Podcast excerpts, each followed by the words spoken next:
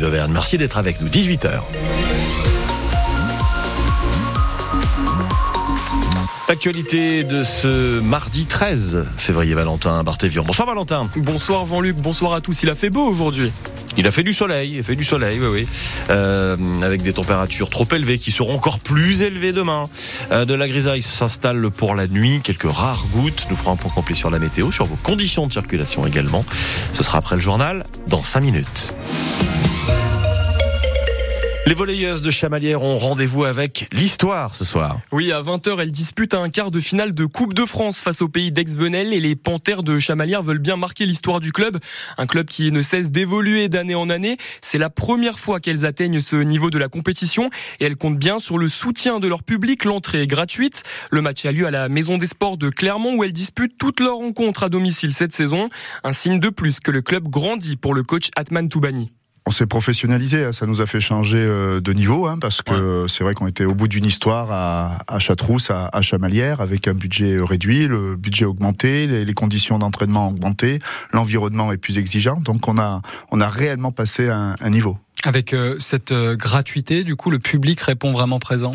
Bah oui, c'est un projet euh, de territoire. On offre du sport professionnel euh, gratuitement. Euh, Lorsqu'on voit la, situation économique de tout le monde, bah c'est un avantage de pouvoir venir voir du très très haut niveau parce que c'est quand même des joueuses internationales qui vont participer aux Jeux Olympiques et, et on offre gratuitement un spectacle. Coup d'envoi donc ce soir à 20h à la Maison des Sports de Clermont. L'hôpital de Vichy active le plan hôpital en tension. Oui, la décision a été prise aujourd'hui par la direction après plusieurs jours très compliqués aux urgences, en particulier le week-end dernier. Une tension provoquée notamment par l'épidémie de grippe qui se poursuit. Les urgences n'arrivent plus à suivre et ce plan hôpital en tension, c'est le premier niveau de gestion d'alerte. Bonjour Emmanuel Moreau. Bonjour, oui effectivement, c'est le premier niveau. En cas de crise, il est appelé aussi plan de mobilisation interne. C'est lorsque la situation est tendue, mais sans qu'il soit nécessaire d'organiser une mobilisation de tous les moyens de l'hôpital. Ça, c'est le plan blanc, le second niveau en cas d'événement exceptionnel. On n'en est pas encore là, mais les urgences de Vichy sont donc saturées. Jusqu'à 110 patients par jour selon les syndicats la semaine dernière, des heures d'attente, et puis du matériel qui manque, du matériel médical comme des pieds à perfusion ou bien des thermomètres. Mais il manque aussi des bols, des draps nécessaires évidemment à l'accueil des patients. Contrairement à d'autres centres hospitaliers, il n'est pas obligatoire d'appeler le 15 avant de se rendre aux urgences, mais la direction de l'hôpital le recommande fortement. Elle a également renforcé provisoirement les effectifs des urgences avec quelques infirmiers et aides-soignants en plus. Et puis il pourra y avoir des reports d'intervention programmés si c'est vraiment nécessaire, car le problème de cet afflux aux urgences eh bien, se répercute ensuite dans tous les services de l'hôpital. Merci pour ces précisions. Emmanuel Moreau pour France Bleu Pays d'Auvergne. Dans l'actualité également à Clermont, la transformation du quartier des Vergnes se poursuit. Tout proche du terminus du tramway, une grue a attaqué le grignotage de deux tours HLM. Elles auront totalement disparu d'ici le mois d'avril et ne seront pas reconstruites, mais remplacées par un espace vert. Quant aux 121 familles qui y vivaient, elles ont été relogées. Un mouvement de grève est prévu demain pour le personnel du centre de distribution de courrier de Vic-le-Comte dans le Puy-de-Dôme.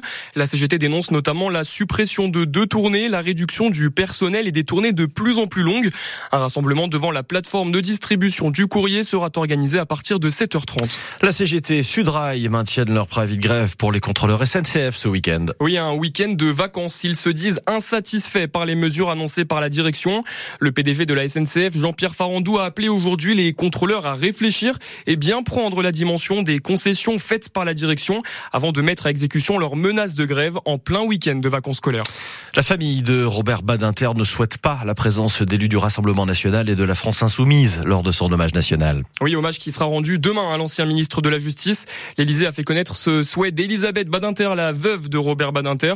Le Rassemblement national a affirmé que Marine Le Pen et les autres élus du parti invité avaient décidé de ne pas s'y rendre conformément à la volonté de la famille.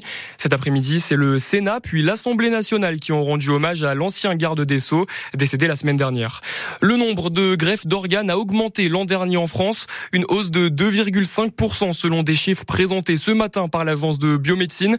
Au total, plus de 5000 organes ont été transplantés en 2023, comme le foie, le cœur ou les reins.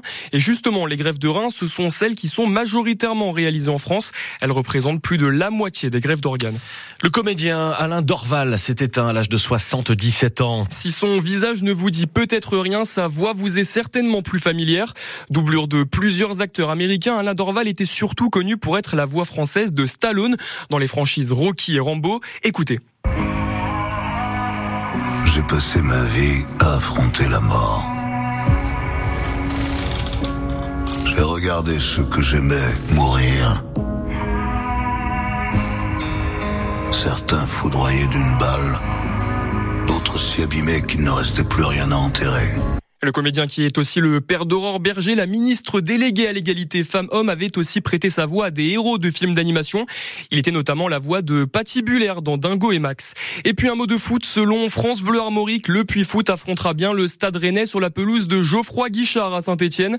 Le club auvergnat, petit pousset de la compétition, avait fait du chaudron sa priorité pour ce quart de finale de Coupe de France historique. L'occasion, pourquoi pas, de marquer l'histoire dans un stade mythique.